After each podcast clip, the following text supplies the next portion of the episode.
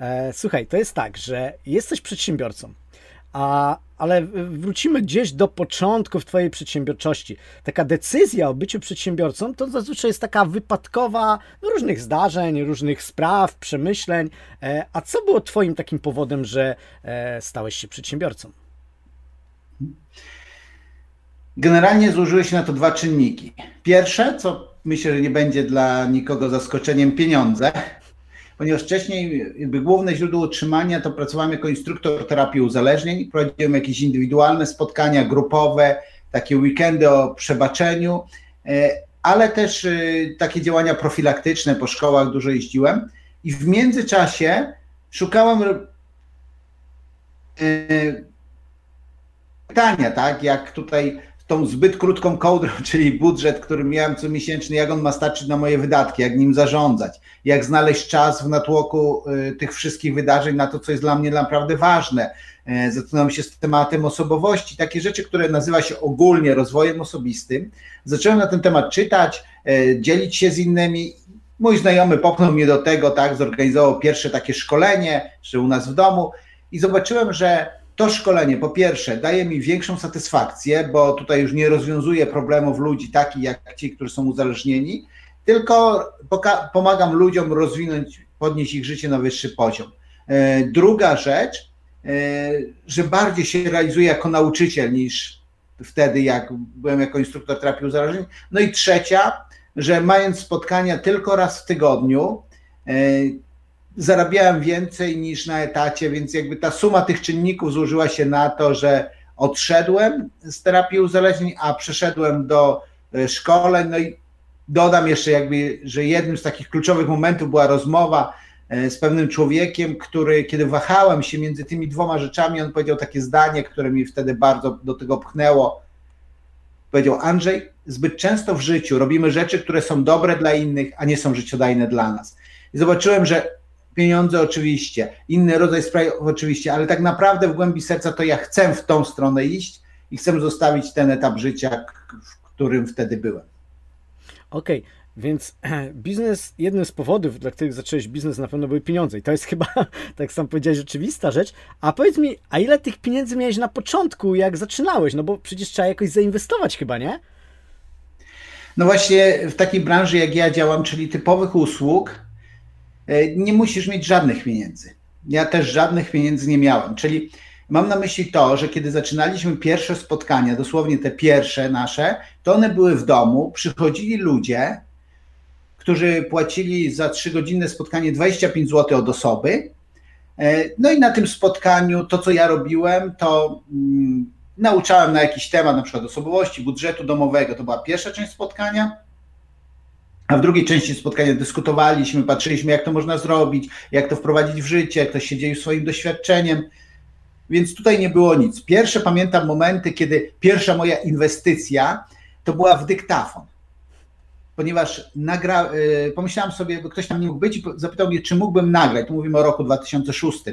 No i ja kupiłem jakiś taki dyktafon y, znajomy, to tak naprawdę nałożyło się dwie rzeczy, że ktoś tam, czy mógłbym nagrać, a znajomy kupował gdzieś tam dyktafon e, i omyłkowo kupił dwa dyktafony, tak, nie mógł już go zwrócić, więc e, online kupował, e, więc mi odsprzedał po jakiejś korzystnej cenie i ja nagrywałem na dyktafon i potem dałem te, tej osobie, a później ktoś, kto to zobaczył, mówi, a czemu nie nagrywasz tego i nie sprzedajesz? Więc po 5 zł sprzedawałem te płyty, tak, które były, więc to była, to była moja taka pierwsza inwestycja, to był właśnie e, ten dyktafon, a druga taka to było, że kiedy ludzie przychodzili na spotkanie, mieliśmy, nie wiem, cykl o relacjach, to od mojego znajomego, który ma księgarnię, w komis na miesiąc brałem książki o relacjach i jeżeli sprzedałem jakieś książki, to jakiś tam procent od sprzedaży książek dostałem, jak nie sprzedałem, to oddawałem mu te książki. Więc y, tak naprawdę nie potrzebowałem tu dużych inwestycji. Z czasem przyszły inwestycje, tak, kupowanie własnej kamery, lepszego sprzętu do nagrywania, nie wiem, pro, projektora, tak, potem już płacenie na przykład komuś, kto zrobi ci profesjonalną e, prezentację, jakieś roll-upy, później z wyda- e, związane z wydawaniem książek, więc jakby później przyszły te koszty, natomiast w typowych takich usługach, jak ja działam, doradztwo, coaching, mentoring, jakkolwiek e, chcesz to nazwać, to raczej tutaj można się obyć naprawdę bez wydatków. Nawet mhm. zachęcałbym do tego. A powiedziałeś o kilku rzeczach. Powiedziałeś, że tak, że, że były to tak szkolenia, że, że nagrywałeś, jak i sprzedawałeś i książki, takie jakby trzy produkty wymieniłeś. I teraz takie ciekawe z dzisiejszego punktu widzenia, bo to mówiłeś rok 2006 i trochę później, więc to już naprawdę jest to jeszcze takie czasy, gdy dinozaury biegały trochę. 25 e, zł od osoby. E, a powiedz mi teraz, a jak przez te lata zwiększyły się stawki? No bo dzisiaj już raczej nikt 25 zł nie zapłaci. Za szkolenie też nie da 5 zł, e, a książki już wydajesz własne. Mógłbyś tak teraz jakby tak szybko przeskoczyć, jak się, jak się to zmieniło? Taka skala zarabiania? Mhm.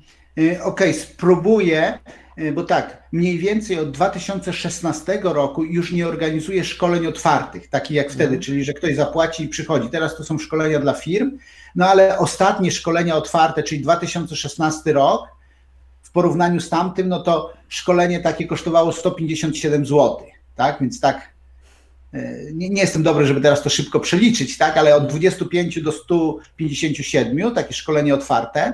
Jeżeli chodzi o książki, to ja wtedy miałem tak, że 10 zł od ceny, za którą sprzedałem książkę, czyli jak sprzedałem książkę za 30 zł, to 3 zł.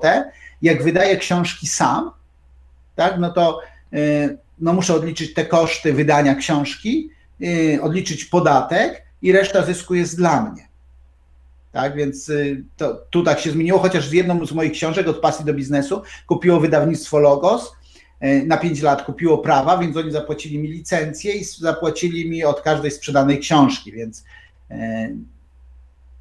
e, no, e, o wiele bardziej też wzrosły moje ceny i chyba tu najbardziej będzie widać, no bo to były szkolenia indywidualne dla indywidualnych osób, więc nie będę teraz mówił o cenach za szkolenia firmowe, bo to, to zupełnie jest kosmos.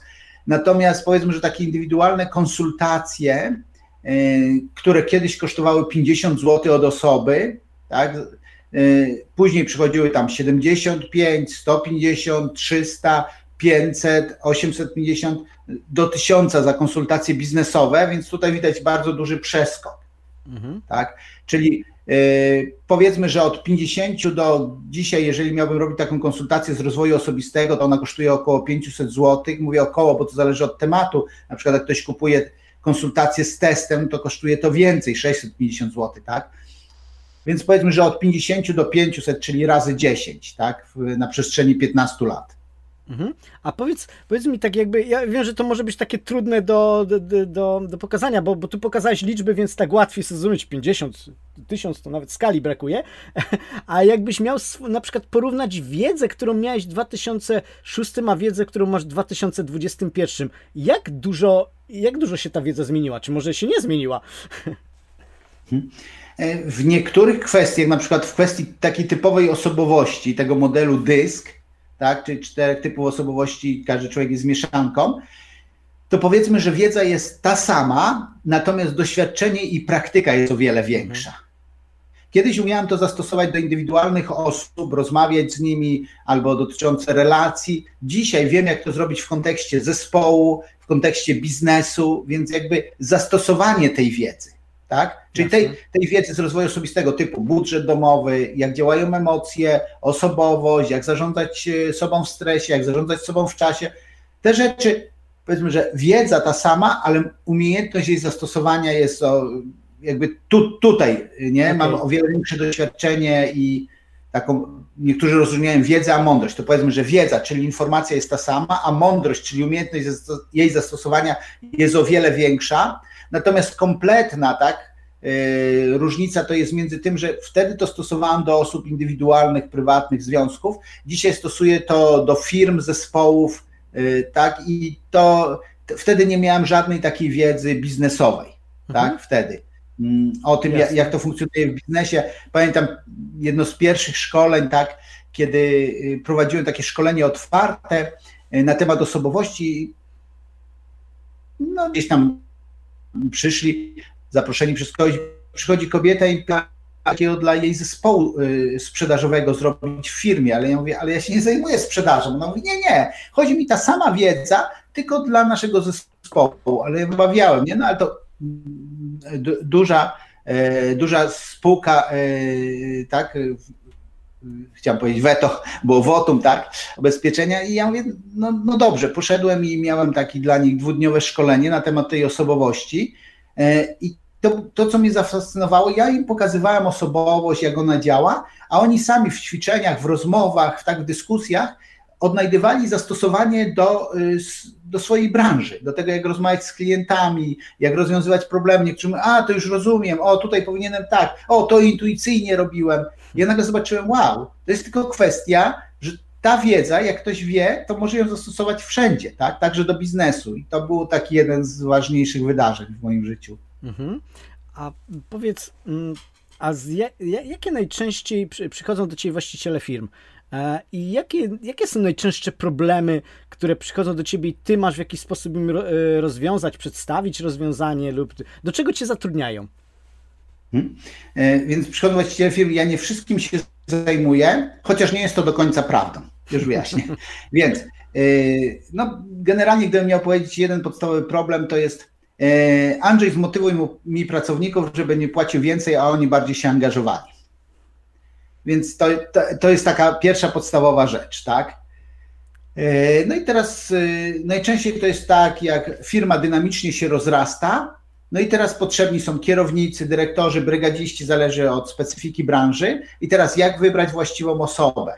Albo e, co zrobić właściciel, który ma na sobie wszystko, jest takim wizjonerem, kreatorem, tak? I teraz on potrzebuje znaleźć odpowiednią osobę, która to przejmie.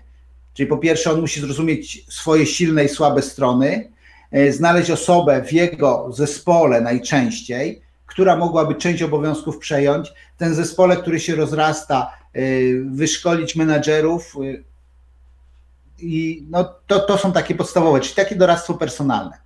Nie zajmuję się doradztwem takim strategicznym. No właśnie, ale powiedziałem, że to nie do końca jest prawdą, ponieważ czasami w niektórych firmach a szczególnie jeżeli to są ludzie, którzy już są freelancerami albo mają taką y, działalność bardziej usługową, to mogę pokazać, jak budować swoją markę w internecie, szczególnie na YouTubie i na Facebooku. A druga rzecz to jest taka, że od pewnego czasu mam taki projekt Mentorzy dla biznesu i tam mam znajomego, którego majątek jest, y, dzisiaj to jest 20 milionów netto, tak, gdyby sprzedać wszystko, spłacić, to na czysto wychodzi 20 milionów, który ma 12 firm, E, połowa swojego kapitału, jego, e, tak, to są nieruchomości, różnie działające od fabryk do deweloperki.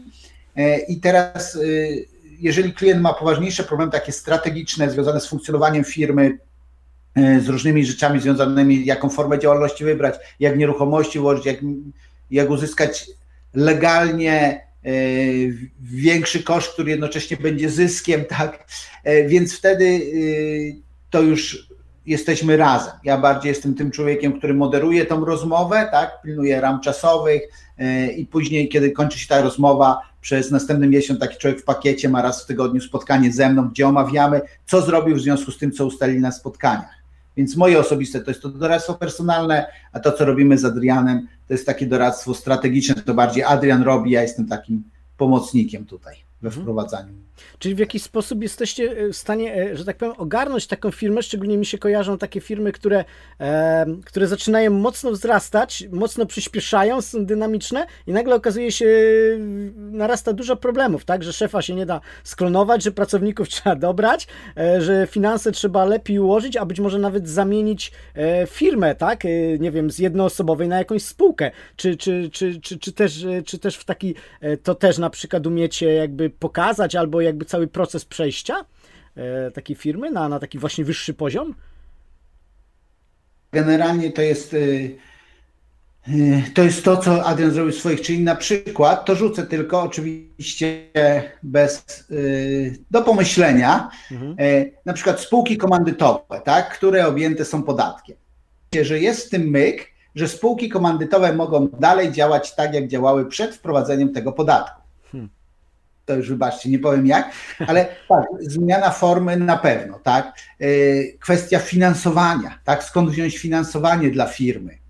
E, na przykład e, mieliśmy taką sytuację, tak, przedsiębiorca, który przyszedł, był z nami na konsultacjach, był taki dumny, że on nigdy nie brał żadnego kredytu i tak dalej. Tak, i to, to, co on potrzebował zrozumieć, że on dalej się nie będzie rozwijał, jeżeli nie weźmie kredytu obrotowego, ponieważ jego firma potrzebuje dofinansowania, że jakby sama praca nie wystarczy, w pewnym momencie potrzebny jest kapitał, który jest potężną dźwignią. Kolejna rzecz, na przykład pro, prosta rzecz, tak do spółki, na przykład ktoś ma spółkę i wprowadza nieruchomość, no to kupuje przez spółkę. Okazuje się, że lepiej będzie, jeżeli kupi jako osoba prywatna i wprowadzi to do spółki, wypożyczając spółce. Tak, to oczywiście ja rozumiem, że teraz e, w niektórych głowach eksploduje i mówi, nie, no co ty mówisz, przecież okej, okay, no i tu trzeba by było porozmawiać, tak, ale jest wiele takich rzeczy, e, to ja bardziej tak się czuję jak kiedyś, kiedy uczyłem się, jak moją wiedzę wprowadzić w biznes, to teraz patrzę, jak Adrian doradza, jak, są, e, jak pokazuje różne rzeczy. No właśnie, ale to może pokazać ktoś, kto sam przeszedł tą drogę, tak? I on pokazuje, jak różne rzeczy, w dodatku, że działa w różnych branżach, można wprowadzić w życie. I to jest naprawdę takie e, dla mnie fascynujące i pokazujące, jak wiele rozwiązań jest taki sposób zero-jedynkowy, tak? taki bar uproszczony, tylko patrzy się na to z różnych perspektyw. Mm, I to chyba główna rzecz, której się te, teraz uczę, kiedy patrzysz na coś długoterminowo. Mhm. Czyli nie myślisz o tym, żeby tylko szybko zarobić, tylko no bo to mm, ludzie, którzy do nas przychodzą, to są ludzie raczej, którzy patrzą w perspektywie długoterminowej i rozwoju firmy, to pewne rzeczy robisz, które są może mniej korzystne obecnie, ale ostatecznie przynoszą ci większy efekt. Na przykład nie przejadasz wszystkich zysków, tylko je reinwestujesz. Mhm. To tak naprawdę jak to słucham, no to szczególnie o tych spółkach, jak tak mówiłeś, to, to mam takie, znaczy wrażenie, jestem tego pewien, bo to nawet się w mniejszych firmach dzieje, że, że wy nawigujecie slalom pomiędzy, pomiędzy różnymi e, urzędowymi e, jakimiś punktami, które jedne trzeba ominąć, w drugie trzeba wejść. To jest taki slalom, slalom gigant, który trzeba nawigować. Jesteście takim GPS-em. E? Tak myślę, że to można by było chyba nazwać. A, mm, a ja trochę przejdę do, do, do, do bo może tego, co, co, co, co wcześniej też mówiłeś, bo mm, napisałeś taką książkę Produktywny Przedsiębiorca. E, I takie może się pojawić pytanie, a można być nieproduktywnym przedsiębiorcą? Przecież przedsiębiorca się kojarzy z czymś takim, no właśnie, efektywnym, produktywnym, zarabia hajs, nie? Ja tylko do tego slalomu dodam, co powiedziałeś, bo to ciekawa metafora, że okej, okay, my jesteśmy w stanie e, nawigować osobom, ale e, my często nie mamy rozwiązań, czyli mówimy, zobacz tutaj, e, myślimy, żeby w tą i w tą stronę, ale zapytaj radcę podatkowego, księgowego, prawnika, tak? Odsyłające do kompetentnych osób, tak? To tak tylko tak chciałem dopowiedzieć. Natomiast tak, jeżeli, jeżeli, chodzi o książkę Produktywny Przedsiębiorca, można być nieproduktywnym przedsiębiorcą, można być mega, jakby w każdej dziedzinie życia, tak, masz jakoby drogę takiego zdrowego środka i, i dwie strony rowu. Można być kompletnie nieproduktywnym przedsiębiorcą, poświęcać dużo czasu na rzeczy, które przynoszą niewielkie efekty, ale można wpaść też w odwrotną pokusę, produktywnym że nie ma się życia poza pracą. To jakby było jedna z tych rzeczy, kiedy wkroczyłem w świat biznesu, w tym, nie w tym znaczeniu, że otworzyłem firmę, e, tylko w tym znaczeniu, że zacząłem poznawać przedsiębiorców, to wielu z nich z dumą opowiadało o czymś, co w terapii uzależnień nazywa się uzależnieniem zwanym pracoholizmem. Czyli opowiadało, jak to pracują, jak to robią, jak to nie mają na nic czasu i są tacy dumni, że są tak zajęci. Taką fazę za sobą. E, I rzeczywiście poza dumą zostaje zniszczone zdrowie. Ja wylądowałem u kardiologa z podejrzeniem zawału. Na szczęście zawału nie było. Zniszczone związki, relacje, rodzina. E, więc jakby ta zdrowa produktywność, bardzo mi się podoba, mm, jak e, człowiek, który pisał książkę Siła nawyku, książki nie polecam. Ale w każdym razie, kiedy opisywał, jak y, zgłaszał się do jakiegoś człowieka, który jest mega produktywny i chciał się z nim umówić, było bardzo trudno, tam nie wiem, wyznaczono mu termin za dwa lata, więc on przez znajomych znajomych do, do niego do, e, chciał dotrzeć i jeden z tych, który go znał osobiście, e, powiedział tak, nie pamiętam o kogo to chodziło, powiedział tak, wiesz co, mm, on jest mega produktywny człowiekiem, mówi, no widzę, właśnie chyba bardzo zajęty. On mówi, nie, on bardzo rozgranicza, kiedy pracuje, to pracuje, ale kiedy nie pracuje, to on wtedy nie miesza tego. Ma czas, e, żeby spędzać z rodziną, ma czas na swoje hobby, e, chodzi regularnie do teatru i tak dalej. I on jakby wtedy do niego dotarło, że ten człowiek, że produktywność nie oznacza tylko, że jesteś robotem, który pracuje. Produktywność oznacza, że masz różne sfery życia i w nich się realizujesz. Mm. Trochę może filozoficznie było, tak? Natomiast tak, mo można być nieproduktywnym przedsiębiorcą. Mam bardzo wiele przykładów, najwięcej z mojego życia. Więc było co opisywać. E, a powiedz mi, jakbyś miał na przykład opisać, no bo tak, prowadząc biznes, szczególnie przez już ileś tam lat, e, no to są takie e, górki i doły, górki i doły. Zazwyczaj to tak mniej lub bardziej wygląda i czasami w to wchodzi życie osobiste, czasami, czasami to jest biznes, ale jeżeli zaczepimy się o sam biznes, co byś uznał za taką swoją największą porażkę, którą odniosłeś w biznesie, jak, jak dotąd? Chyba, że czekasz na nią dopiero. O, to na koncie porażek mam same sukcesy, tak?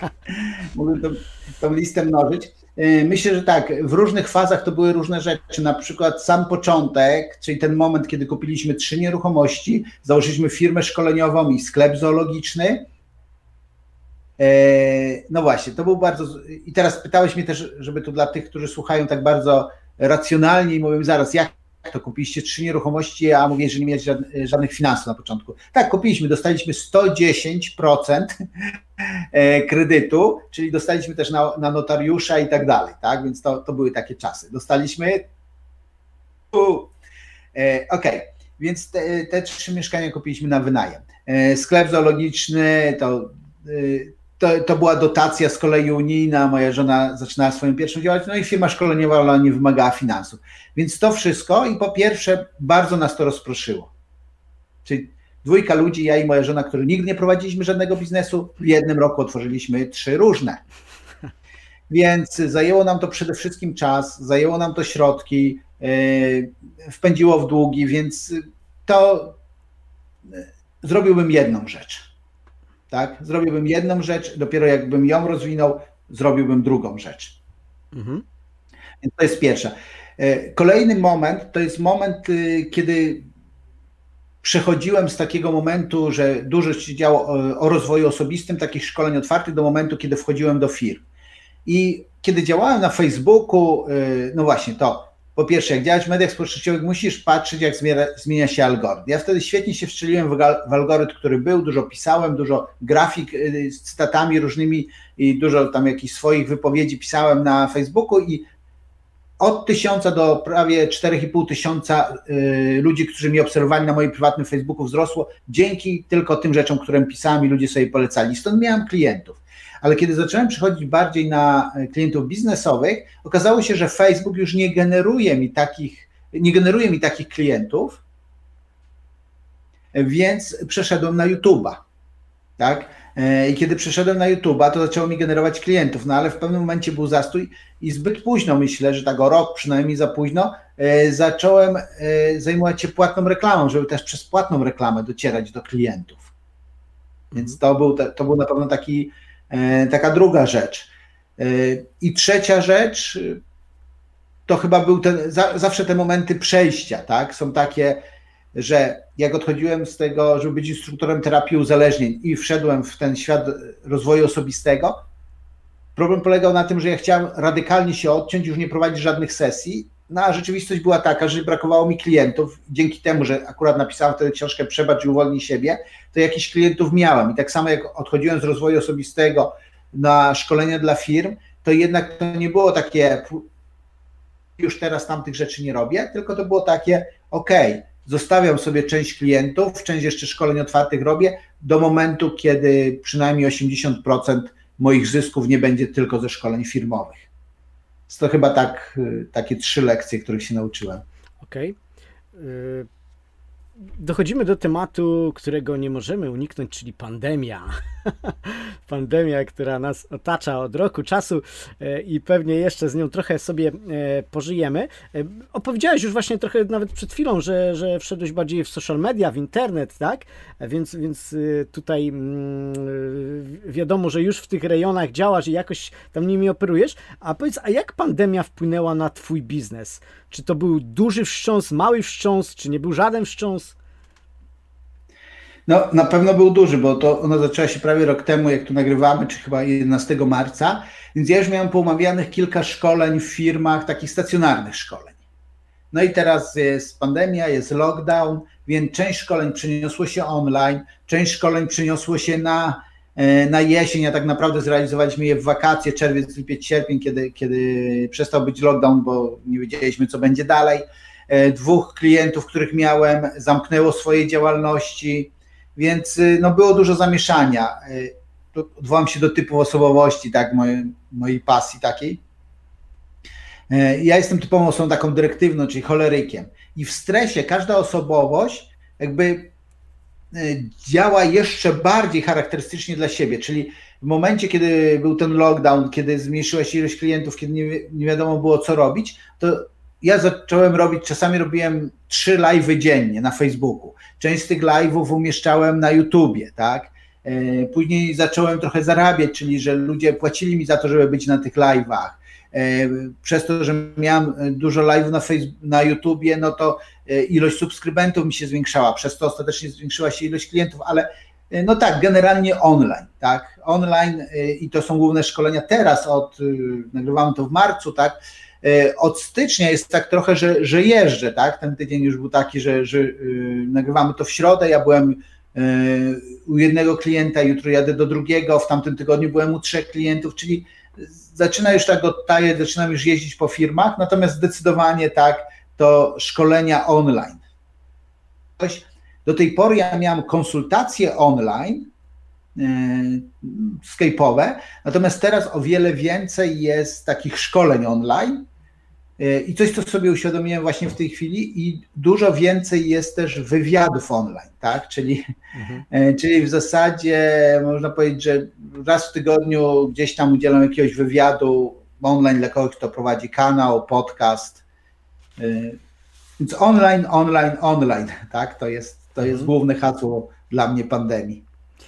E, czy jakie, jakie masz plany na przyszłość? Czy napisałeś kilka książek, coś planujesz napisać, a może nagrać jakiś wideokurs, których też już trochę nagrałeś? Coś masz takiego w głowie, co byś mógł wyjawić? E, w zasadzie tak, ja nie lubię pisać książek. Mhm. E, ja wolę nagrywać niż pisać, tak? Więc nawet jak pisałem książki, to w ten sposób, że ja to nagrywałem, a potem ktoś to przepisywał, no trzeba było to do takiego języka pisanego, tak, przerobić, więc to nie, nie był czysty transkrypt tylko. E, generalnie u mnie to działa tak, jeżeli jakieś szkolenie mm, dobrze się sprzedaje, no to wtedy ubieram to w formę książki, ponieważ ja traktuję książkę w ten sposób, że to jest reklama, za którą płaci klient. Czyli yy, oczywiście, ponieważ sam wydaję, więc jakiś tam zysk jest z tej książki, Natomiast prawdziwy zysk jest wtedy, kiedy ktoś przeczyta tą książkę e, i zaprosi mnie do swojej firmy albo zgłosi się na konsultację. E, mam kilka kursów online i chyba też jakby mam takie troszkę poczucie, że całą moją wiedzę już tam schowałem, e, więc na obecną chwilę nie mam takich planów związanych z tymi, z tymi rzeczami. Natomiast no to z tymi planami jest trochę tak, to chyba u Michaela Hayata, takiego amerykańskiego podcastera, kiedyś usłyszałem pierwszy raz, jak on to powiedział trochę tak żartobliwie, że jak ktoś cię raz o coś pyta, to mu odpowiedz, a jak pyta cię drugi raz, to twórz produkt. Czyli to trochę tak, że jeżeli bym zobaczył, że nie wiem, nasila się jakaś, y, jakaś rzecz, y, jakieś zapytania, jakieś szkolenia, a ja nie mam produktu online na ten temat albo nie mam książki na ten temat, to pewnie bym pomyślał, żeby, żeby coś takiego stworzyć, ale na obecną chwilę nie planuję. Mhm. Powiedz nam na koniec, gdzie będzie można, e, gdzie można w ogóle Cię znaleźć w sieci? w jakich miejscach, w jakich stronach? No, moja podstawowa strona andrzejburzyński.pl tak, tam znajdziesz. E, inna z, ze stron, gdzie jesteśmy właśnie tam z Adrianem, mentorzy dla biznesu.pl. E, jest też taka strona jak znaleźć pracę. No i kanał YouTube, jak wpiszesz Andrzej Burzyński i słowo koach, ale nie słowo coach, czyli koach jak Karolina, Olga, Andrzej, Henryk, tak, czyli jak to ktoś powiedział żartobliwie, że słowo coach z wszystkimi błędami, e, to nazwa firmy mojej, e, to wtedy masz ponad 300 darmowych nagrań To są takie podstawowe miejsca, gdzie w sieci nie znajdziesz. Mhm, świetnie. E, jeszcze mi przyszło do głowy jedno na koniec pytanie. E, czy coś jeszcze chciałbyś powiedzieć, o co cię nie zapytałem? Chciałbym ci powiedzieć coś, co mi przyszło do głowy i nie wiem z jakiego powodu, chyba dlatego, że się za dobrze znamy. W ogóle o tym nie pomyślałem, żeby powiedzieć przed wywiadem, więc zaskoczę cię, a ponieważ to jest końcówka, więc sobie obetniesz, jeżeli nie będzie ten. Normalnie, jeżeli ktoś mnie zaprasza do wywiadu, to ja proponuję coś takiego. E, dla Twoich słuchaczy mam jeden z moich kursów online w promocyjnej cenie. I jeżeli e, chcecie, jeżeli Weto się na to zgodzi, to tam na dole w linku macie wszystko opisane, więc sobie zobaczycie, a jak się Weto nie zgodzi, to tego materiału po prostu nie zobaczycie, bo go obetną. To to chciałem powiedzieć. Bardzo Ci dziękuję. To była reklama na końcu, chociaż myślę, że te ostatnie pół godziny to w ogóle była e, twoja, Twój czas i Twoja reklama. E, więc dziękuję Ci jeszcze raz. Moim gościem był Andrzej Burzyński. E, tym razem powiem tak, nie tylko konsultant biznesowy, ale i mój brat. Y, ja dziękuję, dziękuję Wam wszystkim, którzy oglądaliście. Przypomnę po raz kolejny i ostatni, że Liberum Veto Media to tutaj w tym miejscu oglądacie to nagranie jako, jako pierwsi przez jakieś tam najbliższe dni lub tygodnie lub miesiące. Nie wiem ile to będzie trwać, e, a później puścimy to na kanał już tutaj YouTube'owy e, Veto Media. Zapraszam również też na Veto Media, gdzie możecie sobie poczytać o różnych rzeczach, które się dzieją w naszym państwie i które komentujemy. Jeszcze raz wielkie dzięki, do usłyszenia i zobaczenia. Dzięki serdeczne.